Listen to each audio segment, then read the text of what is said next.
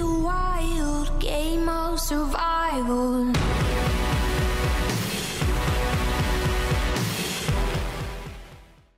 Dia, boa tarde, boa noite para você que se liga aqui em mais um episódio do nosso querido Despida Cast. E hoje, meus amigos, o amor está no ar, mas os monstros também estão, pois vamos falar de Love and Monsters, filme que conta uma história que se passa sete anos após um apocalipse monstro, onde o personagem Joel Dawson, bem como o resto da humanidade inteira, vive no subsolo desde que criaturas gigantescas e monstruosas assumiram o controle da Terra. E depois de se reconectar pelo rádio com a sua antiga namorada da época do do colégio, personagem cujo nome é Amy, que agora se encontra a 80 milhas ou 135 quilômetros mais ou menos de distância do abrigo subterrâneo dele, ele começa a lembrar desse sentimento e se reapaixonar pela garota. E quando o Joel percebe que não há nada mais para ele ali naquele subsolo, onde ele já tá numa vida muito devagar, ele decide, mesmo sendo uma hipótese muito complicada, se aventurar em busca de ir ao encontro de Amy, apesar dos perigos que estão no caminho dele. E para comentar esse esse glorioso filme conosco. Eu tô aqui com a minha equipe de sobreviventes do Apocalipse, primeiramente formada por mim, mas não menos importante, Sérgio Filho, prazer. Também tô aqui com o meu glorioso sobrevivente, Lorenzo. E aí, galera, e aí, galera. É isso aí, que ele citou o nome sobre sobreviventes, Love and Monsters, mas para quem não sabe inglês, o nome do filme é Amor e Monstros, e falar aí um pouco sobre essa jornada destemida por um amor verdadeiro. E também tô com o outro sobrevivente, o papel importante da nossa equipe, o Pedro. Fala, meus queridos, de volta aqui para mais um programa bombástico que eu tô sempre cada vez mais disposto para fazer e fazendo parte desses 95% que morreram, né, cara? Porque por dentro eu tô morto. É basicamente isso. Não vejo mais sentido na vida. Às vezes eu acordo e falo: se esse mundo existe, por que existe, velho? mentira, mentira, mentira. Tô 100% on, como já dizia, né? O pai tá on. Cara, grata surpresa, tá? Eu sei que o filme estreou recentemente na Netflix, porém eu já tinha conferido ele. É próximo ao lançamento oficial e, porra, bora falar porque eu passo pano pro Daniel Bryan. Não tem como. Não tem como. Eu passo pano, velho. Passo pano e ainda digo mais. Acredito que ele seria um Homem-Aranha muito melhor do que o Tom Holland é. Cara, depois desse filme, eu concordo plenamente com você. E foi bem lembrado que o filme lançou no dia 16 de outubro de 2020 nos Estados Unidos, nos cinemas e em vídeo on demand, né? Como em lojas de aluguel, a Google Play, essas coisas assim. E internacionalmente, e aqui no Brasil também, foi lançado pela Netflix no dia 14 desse mês de abril. Obrigado, Netflix. Isso, obrigado, Netflix. É uma parada estranha, né, cara? Que você olha e fala, poxa, mas tanto tempo, né, velho? Se você parar pra pensar, e um fato curioso é que a Paramount lançou e produziu esse filme e ela distribuiu pela Netflix aqui. Porém, ela fez uma outra coisa é, semelhante com o set de Chicago Que tá aí concorrendo no Oscar, né? E que é um baita filme e que chegou na Netflix. Muita gente achou que era original Netflix. Eu mesmo caí nesse golpe, né? Então, pô, o golpe tá aí. Só que não é, não é original Netflix. Assim como diversas outras produções que não são originais Netflix, como é o caso, por exemplo, de Titãs, a série da DC, que se você entrar no catálogo da Netflix, tem o N lá, como se fosse uma série original, e porra, não é. Para, vocês estão mentindo, velho. Não é. Mas legal, cara, legal descobrir isso e legal que essas produções também estão sendo mais abrangentes para quem não tem acesso, ou então para os países que carecem da produção da Paramount que vem aí caminhando passos curtos para tentar se estabelecer novamente como um dos grandes estúdios de Hollywood. E dos streamings, né, cara? A gente sabe aí, teve o lançamento recente do Paramount Plus. É, você acha que vai colar isso aí? Eu tô achando que não, hein? Difícil, tá? No Brasil eu acho que não, mas lá fora tá dando até um bom retorno para o que se esperava, pelo menos menos. Mas aqui queria de novo agradecer a Netflix por ter trazido Titãs e o Set de Chicago, que são duas coisas que eu gosto bastante. Então, obrigado, Netflix. No próximo festival Tudum, tamo indo aí. Cara, você gosta de Titãs? Eu gosto de Titãs. Porra, nada contra. Tenho até amigos também que gostam, mas, porra, Titãs, velho. Ah, cara, é, eu não é. entendo. A DC acerta muito com algumas séries, mas peca em outras. Monstro do Pântano é do caralho. Puta, saudades, pena que cancelaram na primeira temporada. É, ah, e Patrulha do Destino também. Talvez é até a melhor série da DC, né? Junto com Watchmen. Só que, porra, Titãs erraram a mão, cara. É, eu não sei, não é por conta do elenco, tá? O elenco é muito bom, em todos os sentidos, é muito bom. Acredito que, não também por conta do tom, mas mas a série tenta apresentar várias coisas de uma vez só, saca? Você tem vários conceitos, vários personagens introduzidos na segunda temporada e no final de tudo parece que nada faz sentido. A Dona Troy morre de uma forma muito tosca, velho.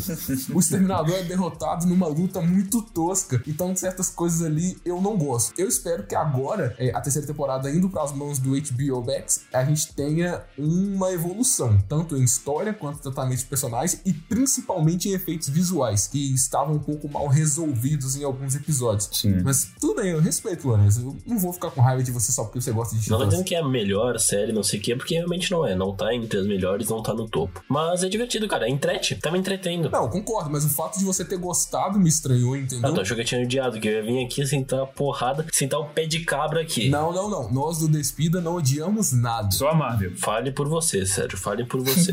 A gente só não aprecia certas coisas. Odiar é uma palavra Mas eu muito concordo forte. um pouquinho com o Lourenço por causa de Titãs, porque eu gosto muito do elenco. Eu acho ele bem carismático. Pena- Não, o elenco é excelente, cara. O elenco é muito bom. Meu Deus do céu.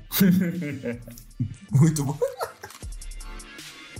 E nós temos aqui um e-mail pra ler de um querido ouvinte. Finalmente, finalmente, não, peraí, deixa eu te interromper. Finalmente, passamos aqui eras e eras e eras sem um e-mail. Poxa, galera, mandem e-mail. Não, não mandem pra gente fazer piada infame, mas mandem e-mail. Não se sintam acanhados. Hoje eu vou te dar o prazer de ler o e-mail, tá? Opa. Porque, pô, é sempre eu que leio, sempre tem uma pegadinha. Hoje eu quero que você leia, porque hoje eu tenho fé de que vai ser um e-mail mais formal, um e-mail um pouco mais elaborado. Não dizendo que os outros não eram, tá? Hoje é seu dia, cara. Vai fundo. Então o e-mail diz assim: Olá, galera do Despida, sou Luiz do Rio de Janeiro. Conheci o projeto no episódio do Snyder Cut estou curtindo muito a ideia. Queria pedir pra vocês qual a opinião de vocês sobre o Dr. Octopus no MCU e se terá episódio sobre o Aranha. Abraços. E Pedro, manda um salve pra minha tia Vivara Grande. Puta merda. É brincadeira, hein? É brincadeira, hein, Luiz? É brincadeira, hein? Salve aí, ó, Vivara Grande, tá? Vocês também viram Vivara Grande? Eu, eu vi, vocês viram? Eu vi. Não eu vejo toda semana, toda semana. Pô, que isso, velho. Muitas varas aí no Love and Monster. Ai, ai.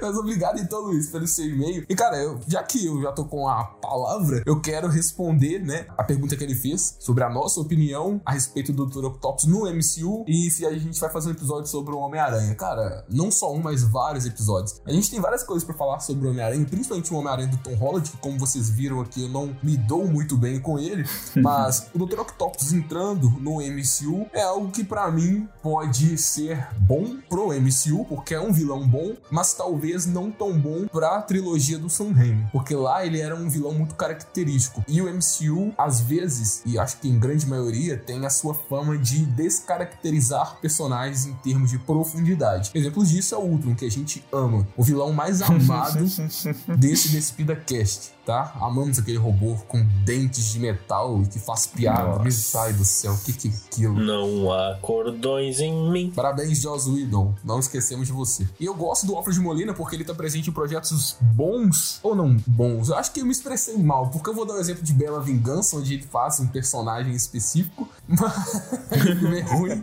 Mas eu gosto dele. Eu acho que pode acarretar muito pro personagem do Tom Holland, que carece, infelizmente, de profundidade. Nem de vilões, tá? Embora eu não goste do mistério, eu gosto do Abutre. O Abutre é bom, o Abutre é O Abutre é legal. bom. O Abutre é bom. muito pelo Michael Keaton, tá? Não que o Jake Gyllenhaal não é bom ator, mas eu acho que o mistério dele não conseguiu convencer por ele estar muito atrelado ao Stark. Ele é, É. mais um vilão do Homem de Ferro do que do Aranha. Entendeu? E eu acho que o Dr. Octopus sendo um vilão do Homem-Aranha, do Tobey Maguire, e agora também sendo um vilão do Homem-Aranha do Tom Holland, pode fortalecer o personagem que, puta, é um filme ruim atrás do outro. E eu espero que eles consigam reverter a maldição do terceiro. Que ao invés do terceiro ser o pior, seja o melhor. Porque, sinceramente, cara, pior do que longe de casa, eu acho que eles não vão conseguir fazer. É tarefa de mestre. Tem que, ser, tem que ser muito bom pra fazer um trem tão ruim quanto longe de casa. E o que me anima nessa, nessa parada aí, talvez a Sony aproveitar essa, essa deixa do multiverso aí que, vai ter no filme, no No Way Home, e levar de volta o, o Toby e o Andrew pro universo da Sony. E pode deixar o Tom Holland no MCU, não me incomodo dele ficar lá não. Puxa de volta os bons. Eu, eu quero, sou defensor nato e sou o provavelmente sócio torcedor se existisse do Andrew Garfield, do Andrew Garfield como Homem-Aranha. Eu sou. somos todos, somos todos. Cara, ele nasceu pra aquilo, cara. Não, totalmente, cara. Totalmente. O Andrew Garfield é incrível e é muito subestimado. Por culpa dos filmes, mas a gente entende isso aí. Sobre Love and Monsters, a gente tem uma introdução bem nos primeiros minutos do filme sobre como ocorreu esse tal apocalipse monstruoso aí, que tem a ver com a queda de um meteoro que afetou criaturas ali da fauna, onde os humanos eram imunes àquela substância que afetou as criaturas, porém, eles não eram imunes às criaturas que se tornaram gigantescas e mais fortes, maiores e cheias de, de ódio pela, pela raça humana, como se eles tivessem se tornado o tubo da cadeia alimentar, como o personagem em um determinado momento comenta. Tomaram whey protein. É, exato. Eu... O que acontece com uma barata como ela toma whey protein, cara? É basicamente isso. Imagine, cara, esse filme ele me deu tanta fobia em alguns momentos, cara. Meu Deus, eu odeio inseto. Tipo assim, eu tenho muito nojo de, assim, repulsa a inseto. Fresco. E sapo também. Aquela cena do sapo, irmão, eu juro pra você que em muitos momentos eu, eu não conseguia olhar pra tela, cara, porque eu tenho uma fobia de sapo, eu acho muito nojento, velho. Nossa. Aquela, aquela pele meio gosmenta, assim, meio úmida. Nossa, é bizarro, cara. Eu não gosto dela, acho muito Cara, eu tenho fobia de coisas piores que eu não vou entrar em detalhes pra não ser zoado, mas eu não vou te julgar, tá? Só por isso. É tipo assim, não é medo, é que é uma repulsa, tá ligado? Não quero Um perto de nojo. mim, É nojo, isso, cara. Tem um. Tem uma missão na DLC é, Hands of Stone de The Witcher 3. Pra quem jogou sabe que você entra dentro de um esgoto e encontra um sapo todo deformado. Nossa, me lembrou isso e é muito bizarro, é muito nojento. E aí vai mostrando um pouco nessa introdução de como esses monstros começaram a dominar o ambiente urbano ali e, claro, dizimar a população, já que eles vieram criaturas gigantescas e aparentemente isso mudou também a, o intestino deles, né? Que alguns seres começaram a se tornar carnívoros, embora nem todos os monstros sejam inimigos, mas muitos deles meio que se tornaram carnívoros, o que na natureza não quer dizer, mas eles foram afetados ali pela, pela questão do meteoro. E aí, como o Pedro até comentou na nossa introdução, 95% da população foi dizimada por esses monstros. Trazendo números, sobraram apenas 350 milhões de pessoas na Terra. Tá vendo, Thanos? É assim que se faz. Estatística pura esse menino Lorenzo. Ah, cara, só meter a regra de três aqui que deu certo. Regra de três é- A única coisa útil da escola, pra você que está ouvindo e tá na escola, é a regra de três. Essa Mentira, dá pra mentira. mesmo. Báscara também é, sempre usei. Ah, Vou sim. defender até o fim. Báscara é minha família. Mas, cara, eu queria saber onde o Lourenço pegou o número exato de pessoas que habitam o planeta sete anos atrás. Pode passar pra gente, Lourenço, por favor? Não, eu levei em conta que o filme se passa sete anos à frente de 2021, não é? Ah, tem uma inteligência artificial, né, cara? É, cara. Sim, mas se você Então. pensar bem, é, em De Volta pro Futuro, tinham carros voadores. E hoje a gente nem tem. Nem tênis que amarra sozinho. É, realmente. Tá, enfim, se fosse em 2021 que aconteceu o apocalipse, teriam sobrado 350 milhões de pessoas na Terra só. Boa, boa, boa. Muita gente, por sinal. Dá pra aglomerar, né? Dá, dá pra argumentar bastante com esse tipo de gente aí.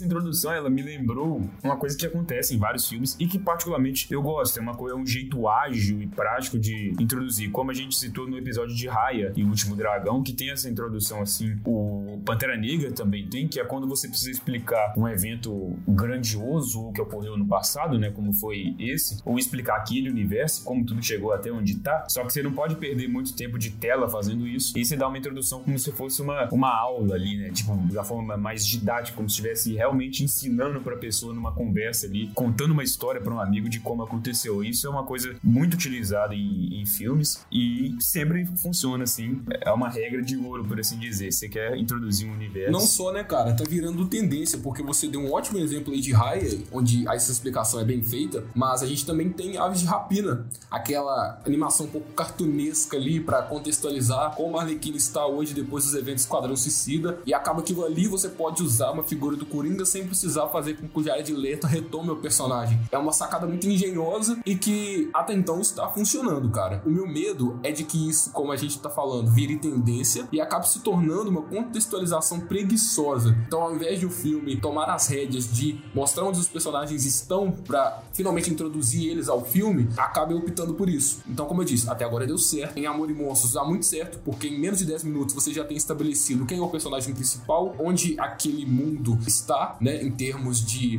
posicionamento político, posicionamento é, das pessoas uma, umas com as outras, né? Porque agora elas estão morando em abrigos. E principalmente, o que é a ameaça do filme? Ele consegue entregar isso muito rápido. E é um rápido que não fica chulo, entendeu? Então, para mim, puta, continue. Eu queria puxar um ponto em relação a esse estilo de introdução, que uma das primeiras coisas que eu me lembro agora é uma recomendação, que é um filme de 56 minutos que tem na Amazon Prime, que é o Guava Island, que é protagonizado pelo Donald Glover e pela E que vale super a pena aí, fica a minha recomendação, porque ele foi um dos primeiros que eu vi com esse estilo assim. Eu lembro que quando eu vi, eu lembrei principalmente de Moana, porque ainda não era tendência agora, como tá virando também. E o Lourenço falou sobre Guava Island, mano, muito bom, tá? Fica a recomendação, é rapidinho, assistam. Como todo bloco, eu recomendo coisa boa, e sim, eu recomendo coisa boa. Um dia vocês falaram que eu não recomendo coisa boa, é blasfêmia.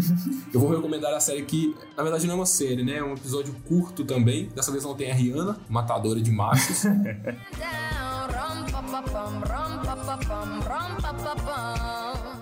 Mas existem machos morrendo. Então, se é o seu prazer, mentira, tá? Não tem nada a ver com a temática disso que eu vou recomendar, é até sou um pouco preconceituoso. Então, guardem esses machos morrendo pra Rihanna, tá? E pra Guaiva Island, que tá disponível no Prime Video, que vale a pena e é rapidinho. Mas a minha recomendação é que vai estar no Oscar também, e a gente já tá meio que rodeando o Oscar, porque a gente falou um pouco sobre Bela Vingança, que vai estar. Não sei como vai, mas enfim, né? Colocaram ele lá, o que importa.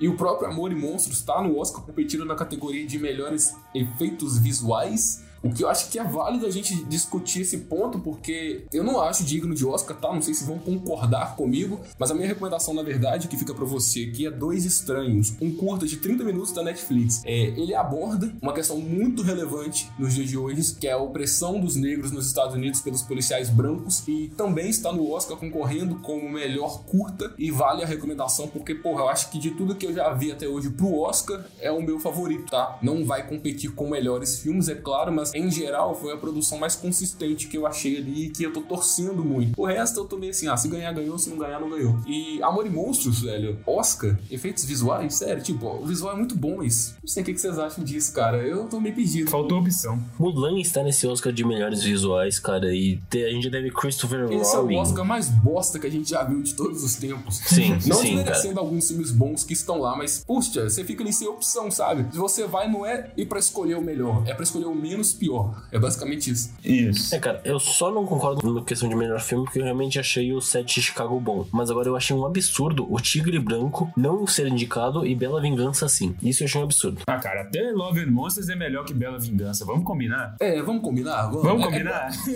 É, é tipo assim, cara, eu gosto de Bela Vingança até um certo ponto. Eu acredito que quando o filme vai caminhando pra sua resolução, ele falha e muito. Porque é uma resolução que não estraga somente o final, ela estraga todo o decorrer do filme, entendeu? Mas, cara, é, é um Oscar bem triste, sabe? É bem triste. Eu acho que a gente pode talvez depois comentar, né, por alto em algum episódio sobre os vencedores e lapidar um pouco sobre o merecimento ou não deles terem, mas essa questão do Tigre Branco, cara, entra também na parada do preconceito. Todos os anos a gente já tem esse rotineiro costume de ver alguns apresentadores pontuando que a parcela de negros dentro do Oscar, seja indicação de melhor filme, de melhor produção, né, dos envolvidos, ou melhor ator e atriz, é muito pequena. De fato é, mas isso não se limita só aos negros, mas também aos estrangeiros. E quando eu digo estrangeiros, eu digo fora dos Estados Unidos. Ano passado a galerinha ficou meio puta porque Parasita ganhou, e isso foi um soco no estômago do- dos gringos, né, e gringos que eu falo americanos, e eu acho que o Tigre Branco tinha muito potencial pra concorrer em uma categoria de peso. Talvez não o melhor filme, tá?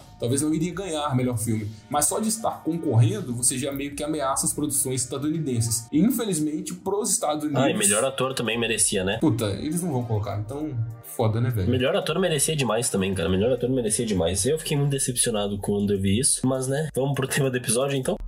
Cara, é é uma adaptação, assim como o Oscar tá se adaptando à pouca oferta de filmes nesse- desses últimos tempos aí e tudo mais, a sociedade em Love and Monsters também se adaptou a essa situação, como comentamos no início, está vivendo em bunkers, e esses bunkers eles chamam de colônias, né, que eles se agrupam, porque duas cabeças pensam melhor que uma, então eles veem nessa oportunidade de sobreviver, de estarem juntos, e isso aumenta as chances deles de cooperarem para poder sobreviver, né, assim como qualquer jogo de de, de videogame, onde você tem que sobreviver, a maioria dos jogos tem um modo cooperativo, que é justamente para aumentar as chances de sobrevivência. Na vida real é assim também. Se a gente tiver ali pessoas ao nosso lado, a nossa chance de sobreviver é muito maior. E a interação desses personagens é bem legal, embora tenha sido pouco explorada do início ali, mas a gente entende o porquê, né? Porque a trama era centrada no protagonista e na jornada dele de encontrar sua é, namorada de sete anos atrás. Mas eu gostei dos personagens ali, é bem legal você ver que, de certa forma, eles, entre aspas, subestimam ele, né? Uma coisa que é até, de certa forma, clichê, porque ele é o cara meio nerd ali e tal, e ele parece realmente nerd, ele não é os nerd bombado da Netflix, o cara tem um corpo de gente normal,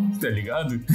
É por isso que ele é um Homem-Aranha melhor que o Tom Holland. Olha que ele nem vestiu o traje, mas ele já é melhor que o Tom Holland. Sim. O Dylan podia fazer qualquer papel que ele quisesse que eu ia passar pano. Eu queria ele como Asa Noturna nos filmes Dá da bom DC. também. Dá eu queria ver ele como Flash, eu acho que seria muito bom, porque se você assistiu o Maze Runner, você sabe que ele não precisa nem de efeito pra ser o Flash, tá? O cara já corre igual filha da puta. é muito bom. Mano, o carisma que esse moleque tem, velho, sustenta todo o filme. E eu acho que é o que me faz gostar do filme. O personagem dele é muito redondo. Por quê? Como você disse, embora seja um personagem clichê, né? Aquele nerd meio bobão que a galera só fala que ele é útil pra certas coisas é, manuais e não funcionais, tá presente em muitos filmes que a gente já viu, né? Então você pode causar aquela estranheza dizendo, pô, mas isso aí de novo é meio, sabe, clichê mesmo, padrãozinho. Só que não, porque ao mesmo tempo que ele é esse personagem clichê, ele tem uma motivação e essa motivação é levada até o fim do filme. Saca? Em momento algum ele volta atrás ou ele se questiona se ele deveria ou não cruzar 135 quilômetros para encontrar a namorada de colégio dele. Saca? Então ele é um cara determinado e ele aprende com os personagens que vão aparecendo no filme. E quando eu falo os personagens, eu falo também do cachorro. É, quando o filme não tem ninguém ali, e quando eu falo ninguém, ser humano, para ter uma didática com ele enquanto ele explora esse caminho de monstros, de mundo pós-apocalíptico, é, eu acredito que o cachorro serve como laço emocional. Então, ao mesmo tempo que ele se importa com o cachorro, você passa a se importar por ele por conta das atitudes humanas que ele tem em um mundo que, ironicamente, quase mais não tem humanos, né? Então, o grande acerto desse filme não é a trama, porque ela não é inovadora, mas eu acho que a carga emocional que o personagem carrega e principalmente a atuação do Dylan, que consegue entregar momentos de comédia e quando precisa entrega também os momentos de drama e sarcasmo. É muito bom, cara. Eu sou fã dele. É aquela velha história, né, cara? Você dá um personagem que já é um arquétipo, de certa forma, mais clichê, que o filme já percebe a inspiração em Zumbilândia, por exemplo, que eu adoro Zumbilândia, eu acho excelente, gosto muito. No personagem do Columbus, lá, que interpretado pelo Jesse Eisenberg, que também parece nerd, né? Você vê essa inspiração, mas assim como no Zumbilândia, o ator agrega muito a esse arquétipo. Então, a gente reclamaria desse clichê se o ator fosse, de certa forma, entre aspas, ruim, ou não acrescentasse nada pra esse clichê, não trouxesse ele à sua maneira, sabe? Agora, tanto no personagem lá do Zumbilândia, o Columbus, quanto aqui, o ator consegue entregar esse clichê de uma forma muito, não única, porque ainda é o clichê, mas voltada pra ele mesmo. Ele consegue acrescentar algo nesse clichê de forma que ele não incomode a gente, pelo contrário, ele agrada, né? Ah, cara, e teve aquela cena específica que eu, cara, eu quase levantei da minha cadeira e comecei a aplaudir. Se fosse no cinema, ah, assim, sozinho, eu ia ter que levantar e aplaudir. Porque, pelo amor de Deus, cara, a cena dele conversando com a Mavis, que é a inteligência artificial do filme, é boa demais, cara. Ele atua bem demais naquela cena, cara. É um negócio que nos filmes de apocalipse, eles são todos meio clichê assim. Tá, ele tá no mundo apocalipse, ele encontra algum objetivo, dele sofre pra passar por esse objetivo e tal. É meio clichê, meio que uma estrutura clichê. Mas eles nunca, normalmente não tem essa carga emocional que o filme colocou, que o, que o ator colocou, e que principalmente que foi construída no núcleo fora dele. Porque são personagens passageiros que não necessitam de muito desenvolvimento pessoal, mas que tu sente a carga emocional deles. Sim, até porque é uma, uma temática comum, é, comum que eu digo, tipo assim, muito humana, muito recorrente na, na sociedade em geral, que é as pessoas fazerem sacrifícios por pessoas do qual elas gostam, né? É meio que até uma, de certa forma, uma metáfora, que o fato dele ter que atravessar um caminho e matar monstros para encontrar, para chegar no seu objetivo, né? Como se metaforicamente fosse ele superando as dificuldades. Então é, é algo que é muito entre as pessoas, porque todo mundo já passou isso de alguma forma, não necessariamente com relação a namoro, mas de qualquer outro tipo de situação, seja num, num emprego, numa prova, num objetivo qualquer que a pessoa queira alcançar, é, essas tramas, assim, essas situações, por assim dizer, são identificáveis mesmo que sejam de aspectos ou de objetivos diferentes. Então o filme acerta muito bem nisso. Durante essa trajetória dele em prol de alcançar esse objetivo, ele encontra personagens que o ajudam, como por exemplo o personagem do Michael Hooker, nosso querido Yondo do Guardiões da Galáxia, saudoso Yondo, um dos melhores personagens de Guardiões. Não sei se vocês concordam comigo, mas eu gosto muito dele. Cara, eu gosto muito dele no Guardiões 2. Ah, sim, que ele é mais explorado. Eu acho que no 1 ele é funcional,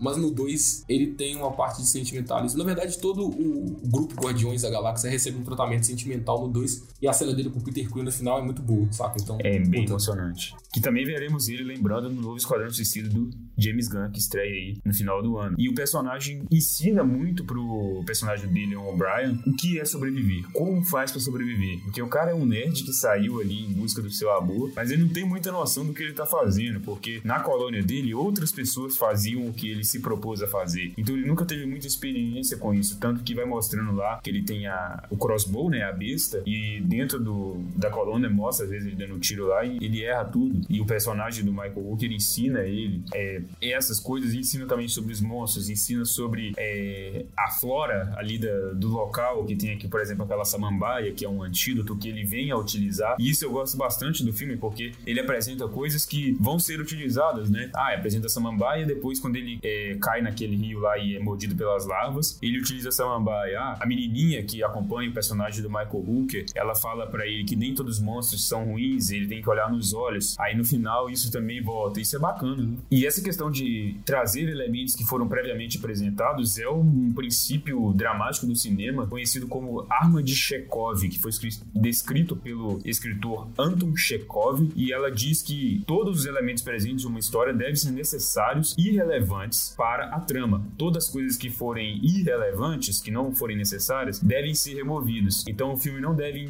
introduzir falsas promessas que depois não vão afetar o enredo e não vão modificar a trama. Seria como desperdiçar tempo de tela. E eu vejo que isso é bem utilizado nesse filme, essa técnica da arma de Chekhov, porque ele vai apresentando conceitos e todos são muito bem retomados ao longo da trama. E isso é muito bacana de ver, porque teve uma preocupação ali do roteirista em fazer isso, mesmo sendo um filme mais blockbuster, assim, mais, entre aspas, pipoca, né? Um filme mais abrangente. É, cara, além dele ser ah, abrangente, ele foca ah, pra não tornar absurdo os feitos do personagem. Tipo, se ele não tivesse encontrado ninguém naquilo, naquela caminhada, simplesmente tivesse explodido um monstro, tivesse matado qualquer monstro, seria muito forçado. É. Porque na primeira cena do filme, até um ponto que eu quero destacar aqui mais tarde sobre a violência do filme, que é, é o que eu quero falar mais tarde, mas na primeira cena do filme tu vê ele paralisado, horrorizado. Então daí tu percebe que é uma construção necessária e bem executada e não fica arrastada ao mesmo tempo, porque é um filme rápido, querendo ou não, um filme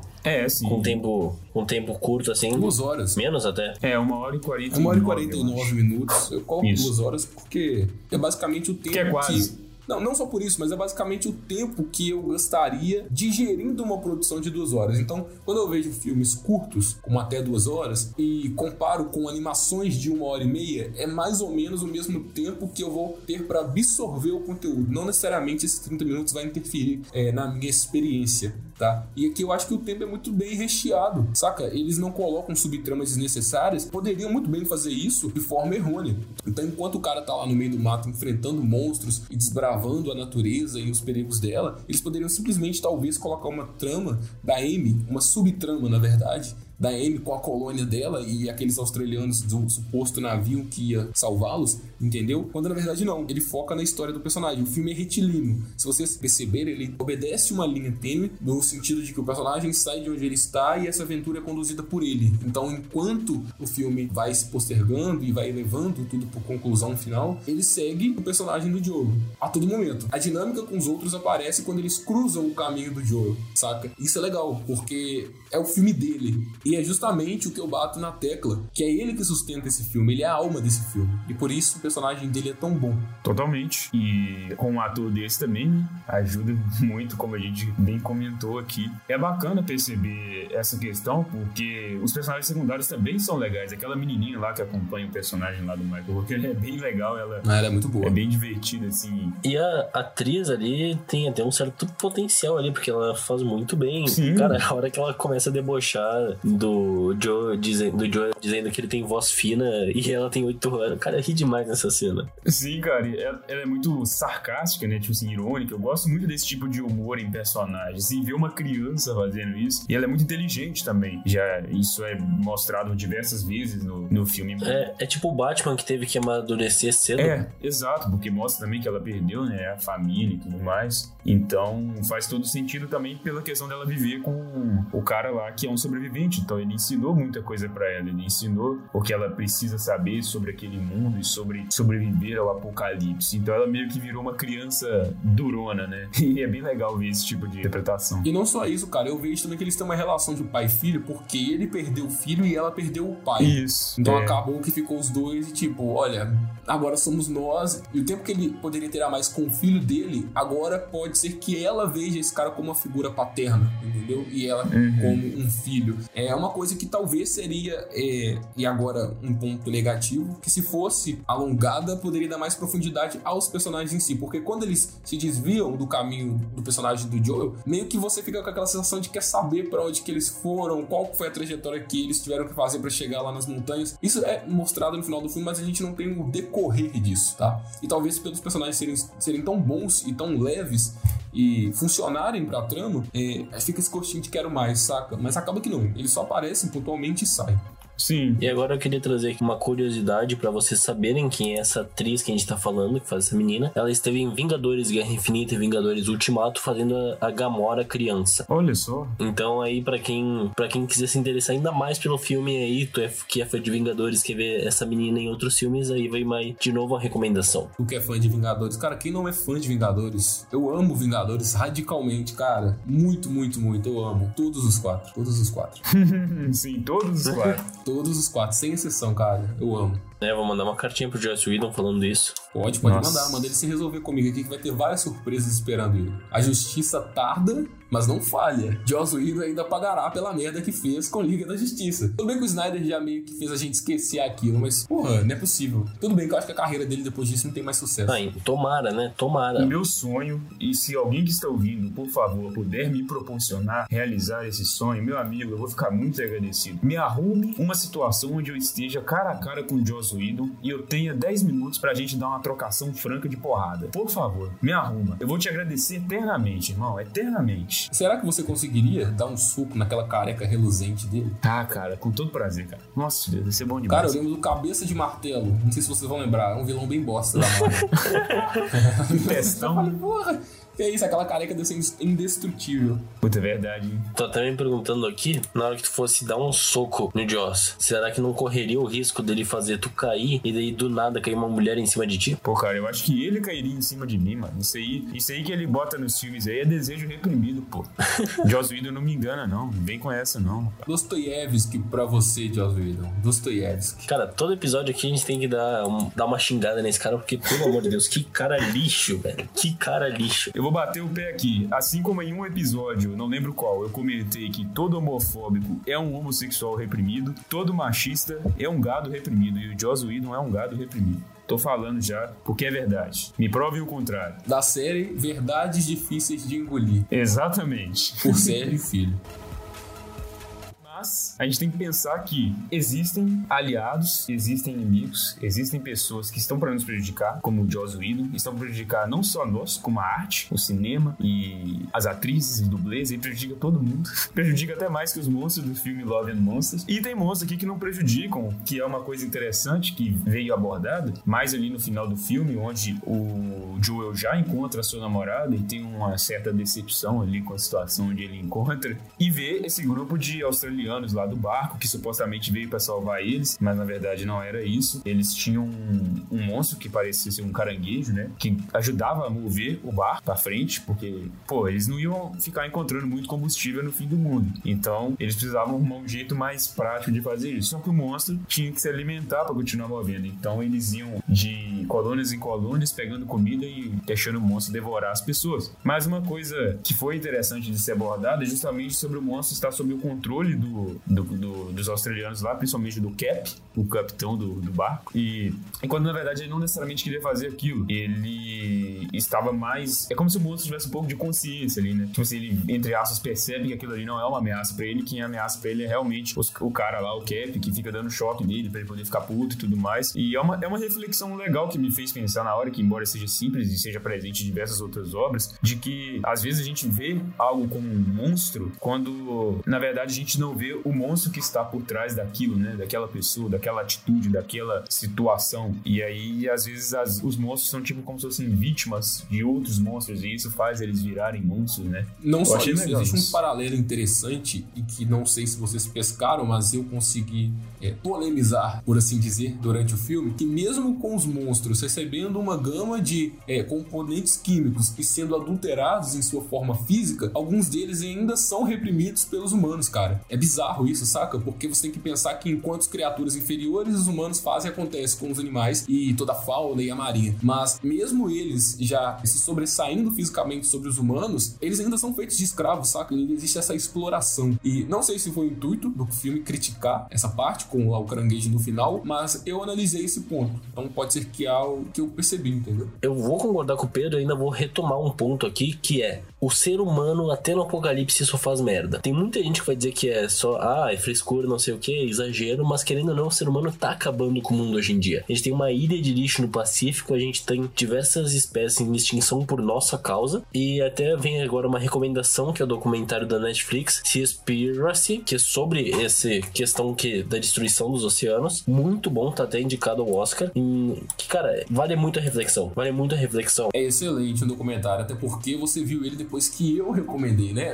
Eu gostaria de ter os créditos daí, cara, porque eu sei muito bem quem recomendou pra você. E vamos manter minha fama de quem só recomenda coisa boa pra galera. Então eu falo, galera, o Pedro me recomendou, eu assisti, entendeu? Pô, vamos dar um crédito pro pai aí. mas realmente, é Ah, muito mas bom. E se você Me defendendo aqui, eu iria assistir com o Pedro recomendando ou não, tá? Eu Não, iria tudo assistir bem, da mesma tudo forma. bem. Mas ele assistiu por impulso meu, tá? Eu tenho que me vangloriar por essa parte, porque, porra. E, e agora eu não estou é, me sobressaindo em, em relação a. Eu recomendo coisa boa, eu sou foda. Tipo, ele é foda. Moral na moral, ele é foda. Hum, ele é foda. Mas eu tenho uma concepção de recomendação que quando eu vou recomendar uma coisa pra pessoa, eu não vou recomendar só porque eu gostei. Porque antes de recomendar, eu tenho que entender qual é o gosto da pessoa. Então, eu assisti uma produção A que eu gostei, mas talvez eu não possa recomendá-la pro Sérgio porque eu sei que o Sérgio tem gostos diferentes e é uma pessoa mais cética e que talvez não ia absorver o mesmo conteúdo que eu. Vou dar um claro exemplo disso. Eu amo animação, principalmente da Disney. Porém, não é toda animação da Disney que eu gostei que eu vou recomendar pro Sérgio, porque o Sérgio não é um cara apegado à animação. Então, quando eu for recomendar uma animação pra ele, tem que ser uma que realmente vai gerar um interesse por parte dele e que vai ter com ligação a alguma outra obra que ele já assistiu, saca? Então, eu filtro antes de recomendar e é por isso que eu falo, né, que eu não recomendo coisa ruim. Às vezes por brincadeira, mas às vezes não. Por quê? Se eu tô te recomendando algo, é porque eu avaliei você e falei, pô, talvez o cara vai gostar, entendeu? E esse documentário da Netflix, como você bem disse, vai estar concorrendo também no Oscar. É um puta documentário. Eu acredito que ele é até melhor que alguns outros, né, como documentários menores, é, como é o Professor Polvo, que também é da Netflix, Creep Cramp, que é da Amazon Prime. E esse foi o meu favorito porque ele toca num assunto muito interessante que é sobre a pesca indevida. E para quem não sabe, a pesca é a principal forma que agride os oceanos, né? Muita gente acha que o lixo, que são os canudos, mas é uma porcentagem muito pequena em relação aos danos que a pesca faz. E quando eu falo pesca é indevida, tá? Não existe pesca legal. Qualquer tipo de pesca é indevida. Se você analisar esse documentário, você vai ver ainda mais o porquê disso, tá? E, porra, eu acho que foi o bloco que a gente mais deu um de, de Greta, né? Bem Greenpeace aqui, o Despida hoje. Bem ambientalista, mas, pô, são pontos a serem tocados, tá? Não é lacração. Embora o Lorenzo tenha essa fama, né? Mas não, não estamos lacrando, estamos realmente levando pontos aqui a serem repensados, porque acho que até 2040 a gente encerra esse podcast, porque não vai ter mais mundo pra que a gente falar. A frase que eu costumo dizer é: não é lacração se é ciência. Exatamente, exatamente. Muito bem pontuado. Porque se é ciência, é fato, não tem como contestar. Pode vir os negacionistas aí que não acreditam no aquecimento global, mas explica o calor de Ipatinga aqui, irmão. Explica o calor de Minas. Não tem essa de que não existe aquecimento global, não, irmão. Não vem com essa, não. É foda, tá? A gente que mora em Minas aqui, a gente sabe. Aí o Lourenço vai falar assim que 7 graus lá no sul pra ele também é calor e por isso não existe aquecimento global, tá? Não, cara, peraí, peraí, que aqui eu tenho que defender que o frio extremo que está fazendo aqui nas últimas, nos últimos anos, nos últimos invernos, e a falta de neve nos últimos anos, que era comum ter pelo menos uma vez por ano, é uma prova da, aí do aquecimento global, porque aqui que nevava uma vez, duas vezes por ano, agora é raro um dia ia nevar. Tá bom, cara, se conforme com isso, você está no Brasil. Esse sulista com a mania de europeu é foda.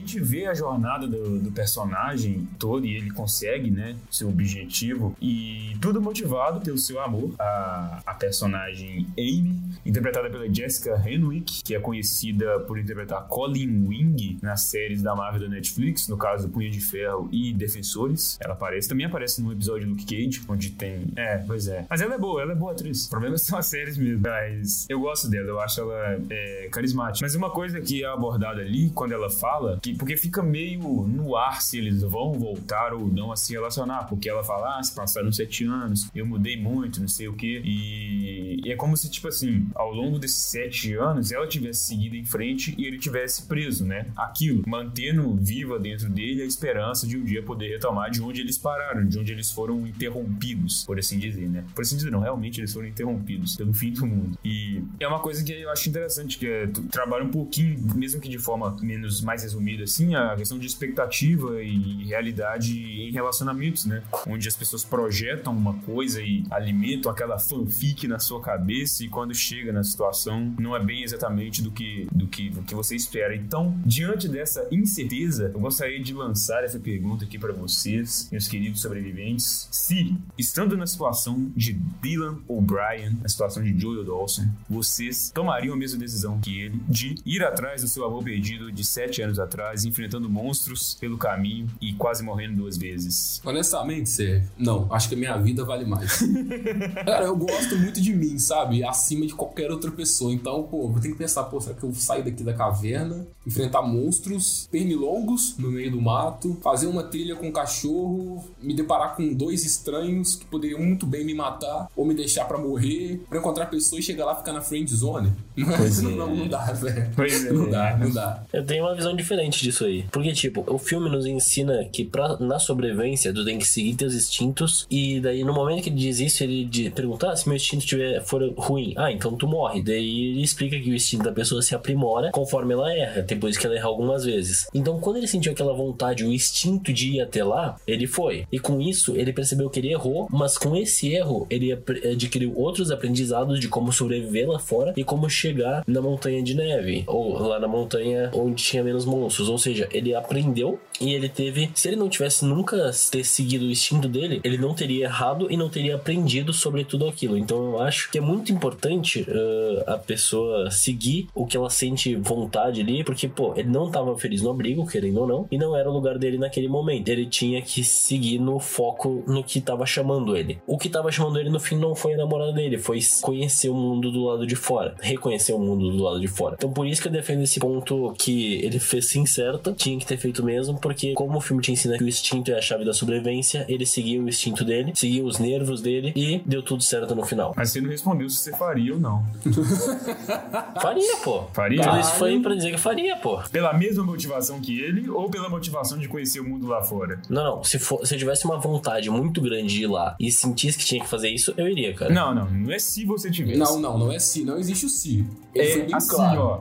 Você tá Diante no lugar desse dele. cenário, você iria? É. Eis a questão. Cara, mas se eu vou me colocar no lugar do personagem, eu tenho que saber como ele tá se sentindo. Se ele tá se sentindo que ele tem que ir, eu iria também, não, cara. não, responda diretamente, Lorenzo. É, pensa numa pessoa que você ama aí e que você queria reencontrar e você tivesse na situação dele, você se sentiria da- disposto a fazer isso, no caso? Sim, já disse, sim. Pô, brabo, E brabo. você, Sérgio, você iria? Cara, resumidamente não. Mas depende. Ótima resposta. Resumidamente, não. O Lorenzo falou em 5 minutos. Cinco Por que que depende? Porque eu concordo com o Lorenzo que essa parte da sobrevivência é muito importante, mas é, se eu fosse fazer isso como ele faz, eu não iria de cara, assim, nesse sentido. Eu iria ser meio que o Batman, entendeu? Eu ia me preparar antes, eu ia ficar ali nos arredores da colônia, estudar a situação ali, tentar e, ver, e estudar os monstros que estão ali perto, porque eu não ia me arriscar de uma vez, porque eu sou uma pessoa que eu, eu não gosto de dar um passo maior que a perna. Eu sempre tento calcular e planejar tudo que eu vou fazer Até pra frente. Com 70 sua perna não é muito grande, né?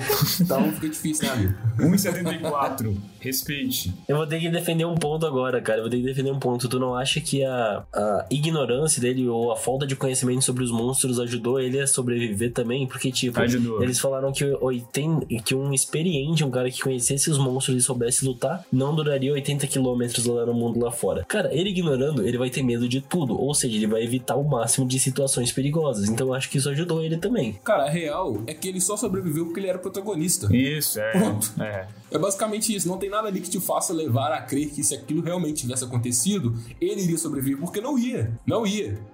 Na verdade, ele nem sairia Até do abrigo, né, não ia velho? morrer só com uma flechada na cabeça, Na não. primeira cena ele já morreria, porque ele travou. Eu vou ter que citar meu coach aqui. Somos todos protagonistas da nossa própria Ah, história. pelo amor de Deus, que isso, Sério, eu conheço esse cara, é o, é o Cury lá.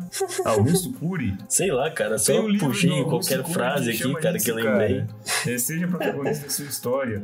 Eu lembro que uma, uma amiga minha me emprestou, quer dizer, não me emprestou, porque eu não pedi. Ela se ofereceu para me emprestar para que eu dê. Ela falou: Ah, aqui, ó, você podia ler esse livro aqui, não sei o quê. Aí eu olhei a capa e falei: Não, obrigado, não preciso de autoajuda. Aí ela ficou com raiva e não quis conversar comigo mais. Uma resposta dessa também não é séria.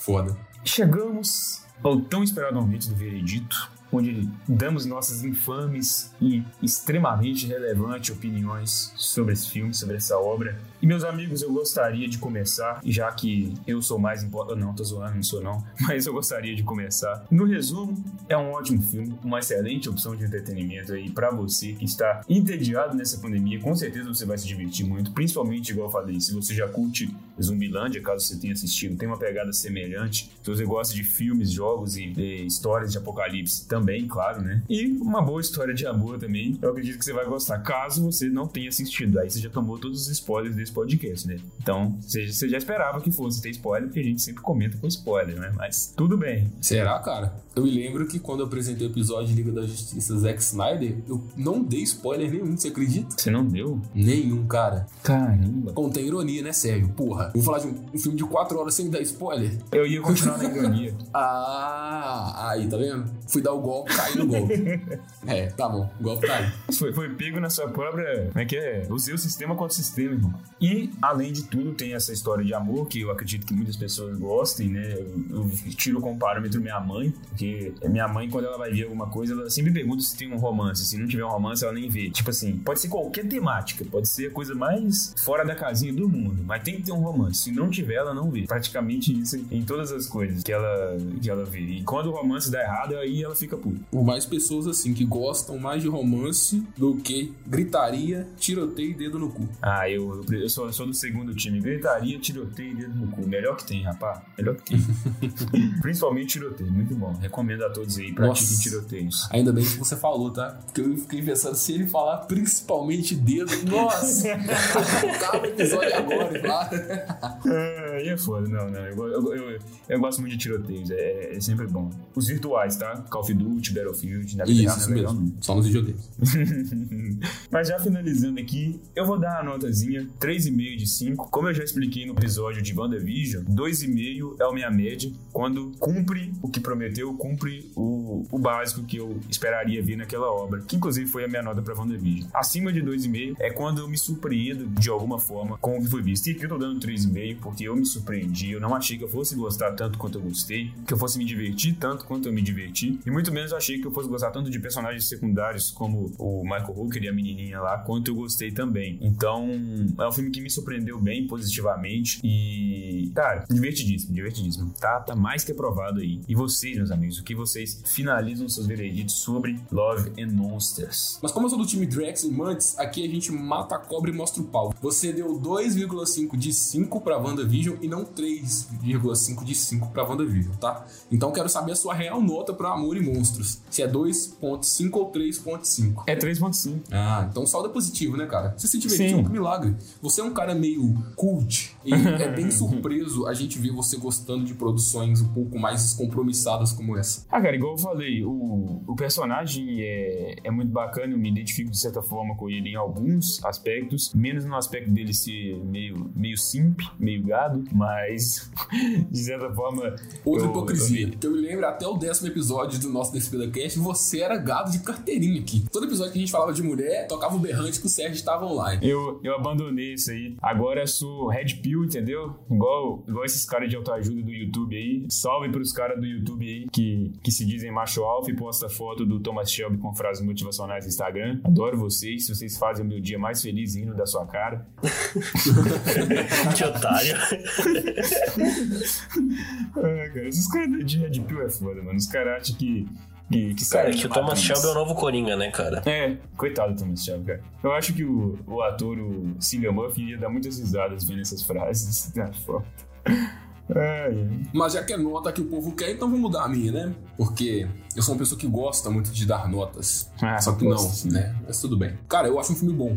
Ele cumpre o seu propósito. Eu não vejo grandes necessidades aqui da gente criticar e pedir pra uma trama mais grandiosa ou mais complexa. Eu acho que isso perderia total sentido do filme. Você tá fugindo da proposta. Exato. Mas a única coisa que eu não gosto, cara, é um pouco contraditório, porque foi indicado ao Oscar, é justamente os efeitos especiais. Eles são ok, mas em determinados momentos eles são ruins, saca? Ele não casa, ele não conversa com o ambiente, porque destoa de que aquele monstro ele realmente é algo em CGI e que o ambiente dele talvez não é, saca? Eu acho que ficaria um pouco mais uniforme se tudo fosse trabalhado da mesma forma. Talvez uma crítica em vão pra alguns, mas pra mim é pertinente justamente pelo filme estar concorrendo nessa categoria. Embora também não tenha muita concorrência, né? É, então, enfim. Mas o filme sim é bom e o que me ganha no filme é o Dylan. Não tem como, cara. Eu gosto do ator, eu gosto dele desde Maze Runner, tá? Muitos acharam que eu ia falar Tim Wolf, mas não, eu não fui do bonde do Tim Wolf, não peguei essa época. Mas o trabalho dele em Maze Runner é muito bom. Eu acredito que ele tem potencial pra estar em outros projetos que não se resumem somente à ficção científica, à fantasia e coisas mais leves, né? Eu acredito que um filme um pouco mais cabeça com ele daria certo, porque ele tem potencial. Inclusive, mais potencial que o Tom Holland. Porra, Pedro, mas você tá criticando o Tom Holland de novo? Sim. Não gosto do Homem-Aranha dele. Não gostei, não gostei e acabou. é basicamente isso. Mas, não, brincadeiras à parte, o Tom Holland é um cara muito carismático, mas eu acho que principalmente em Cherry, que é um filme recente dele, forçaram ele além do que ele poderia entregar. É, e por outro lado, a gente tem aqui o Dylan em papéis menores, é, com mais potencial para apresentar, né? Então o filme me ganha por ele. É um filme até bem dirigido, considerando que é o segundo trabalho do Michael Matthews no cinema, né? Ele trabalhou primeiro com Guerreiros de Marsella, que é um filme muito desconhecido, e antes disso com alguns curtas. Então, porra, é interessante isso, e principalmente para um cara que tá supervisionando os efeitos visuais que foram pro Oscar, é uma evolução, né? A gente tem que ponderar isso. E não só isso, é, como prata da casa, a gente tem também como roteirista o Brian Duffield, porque ele veio de Ababá, se vocês não se lembram, né? É um filme da Netflix também, é uma comédia descompromissada, é, pontuada um pouco no horror, e que, ironicamente, e até hoje eu me pergunto por que, eu gostei. Eu não sei porquê, mas eu gostei. Eu acho que Eu o vou, ver, personagem. eu vou ver esse filme aí, eu não vi não, mas se você gostou, tem que ver por que, que você gostou. Não, não, mas vamos com calma. Eu vou retomar aqui por quê. Nem sempre o que eu gosto é o que eu indico. Não, eu então, sei, eu não tô falando que você recomendou, mas eu quero descobrir por que, que Isso. você gostou. não quero Entendeu? ser vítima, porque depois. Ah, mas o Pedro me recomendou a babá. Não, eu falei que eu gostei. Não, relaxa, eu sei, eu sei que você não recomendou. Eu quero A saber por que, você sequência, gostou. eu não assisti ainda. Mas, cara, alguma coisa me chamou a atenção nesse primeiro filme e eu gostei muito da relação do personagem Mirim, que é um puta ator, com a, a babá. Eu esqueci o nome dele, cara. Mas eu gostei pra caramba, cara, da relação dos dois. E lembrando o nome do ator aqui, que eu tava com ele na cabeça, é o Jordan Lewis. Puta, o moleque é muito bom. E a relação dele com a Samara é excelente, saca, no filme. Isso é uma das coisas que me ganhou, embora muita gente considere o filme trash e as avaliações dele não sejam muito boas. O filme tem uma hora e 25 de duração, é um filme curto, uma comédia bem pastel, mas que me divertiu. Então, já tendo conhecido o trabalho desse roteirista aqui, eu acho que ele também conseguiu proporcionar o mesmo efeito que ele proporcionou ao final de Ababá, que é construir o personagem e fazer com que a gente se interesse por ele, porque isso mascara muito a trama. Então você pode pegar a trama mais bosta do mundo ou a mais simples e genérica do mundo, como são esses dois filmes, mas se você colocar um peso e uma carga emocional no personagem, no protagonista né, em especial, você consegue ganhar algumas pessoas. E foi isso que me deixou aí com 3 de 5 pra Amor e Monstros. Eu dei uma nota maior que você. Agora eu tô surpreso. Pela primeira vez na história. Nossa, é real. É, pra mim, o filme ele foi uma surpresa, porque tu viu o nome ali? Amor e Monstros, tu já olha com aquela cara de meu Deus do céu, que clichê vai ser isso aqui. Me surpreendi muito com a história, principalmente por ela ser tão envolvente assim, tu não viu o tempo passar nem nada. E aqui eu queria até destacar, fazer uma lembrança do nosso episódio sobre a violência de graça, gratuita no cinema, de algumas semanas atrás, o nosso episódio. Que nesse filme, eles poderiam, se eles quisessem, eles poderiam facilmente ter feito um filme mais 16 e não precisaram e fizeram isso muito bem, porque as cenas que seriam mais violentas, ou tem uma cortina na frente, ou só mostra ele indo, o monstro indo comer alguém e cortando pra outra pessoa. Então isso que eu achei muito criativo, porque eles conseguiram deixar um filme com uma, com uma faixa etária de 12 anos pra algo que poderia ser extremamente violento na, na visão dos críticos. É o que Falcão e Soldado Invernal tá fazendo, né, cara? Tem umas cenas ali que se você adicionar sangue, fica um... É, é, mas Falcão e Soldado ainda é um pouco mais violento. É, ainda é. Com certeza, claro. Tá no mais 14, né? Tá no 14. Mas outra coisa que eu queria trazer, pontuar sobre esse filme que eu gostei demais, foi a mensagem que ele deixou sobre. Talvez isso tenha sido só uma interpretação minha, mas que o mundo de verdade tá lá fora. Tudo bem que na pandemia isso não é uma boa dica, mas, querendo ou não, foi uma mensagem que inspira, assim, no final, se sente feliz pelo personagem, que me agradou demais. Então a minha nota pro filme eu dei 3, porque eu não gosto de dar esse vírgula 5, então fica com 3. Ih, o cara tem Eu- toque. Mentira! O cara tem toque. Mentira, tá? Mentira o quê? Essa parada aí de que você não gosta de dar meia estrela. Cara, eu parei com isso depois que tu me explicou por que que não era legal. Daí Eu parei de fazer isso, cara. Tanto que Ó, o Pedro influenciando mesmo. É. se tu entrar no meu filmal, tu vai ver que eu nunca mais dei filme com nota quebrada. Quem te ensinou a não dar meia estrela, cara? De onde você tirou isso? Cara, tu me disse que não gostava de nota quebrada e tal, daí tu me explicou por quê. Eu achei, é, faz sentido até não ficar em cima do muro. Então agora eu só dou um, dois, três, quatro ou cinco. Pedro, formador de opiniões. Influência. Influência. Eu eu vou virar coach, cara. Eu vou virar coach. Vocês vão ver stories meu todo dia lá no Instagram. Seja você o seu próprio despida. É basicamente isso. Me acompanhe para mais instruções de coach. Então a minha nota vai ser 3 de 5, porque 3 de 5 pra mim é um filme bom, ele entrete demais, ele é divertido demais, tu passa o tempo voando. E é isso, cara, é um filme que pra mim tá entre os mais divertidos, assim, dos últimos que eu vi. E agora eu tenho uma dúvida aqui pra você, ouvinte, uma dúvida muito importante. Lá no primeira colônia que aparece no filme, a do, a do Joel, eles tinham uma vaca lá dentro que eles cuidavam. Quando acabava a água, eles tomavam banho de leite? Acabou a água, toma banho de leite. Acabou a água, toma banho de leite. Meu Deus do céu! Por essa eu não esperava, não, tá? Mas é isso, meus amigos. Muito obrigado por ter nos acompanhado aqui nessa jornada de sobrevivência contra monstros e insetos extremamente nojentos e repugnantes em prol do amor, pois o amor sempre salva, o amor sempre nos motiva, a menos que seja na friend zone. E obrigado também por sobreviver a mais um episódio, né, Sérgio? Pô, não é uma tarefa muito difícil, ainda mais a gente. Que terminou o episódio do Speed amando essas três pessoas maravilhosas que aqui nos falam. Pô, tarefa difícil, tá? Se bobear, merece até um Oscar. Eu sei que quem tá nos ouvindo, com certeza, enfrentaria monstros para nos encontrar. Com certeza. Eu duvido bastante. Se eles soubessem como eu realmente sou por trás desse microfone, eles não- iriam, não.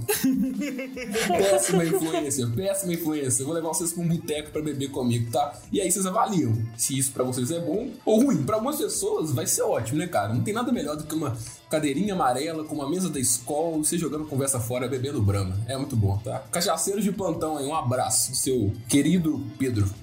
Só pros maiores de idade, hein? Isso, por favor, menores de idade não estão convidados, tá?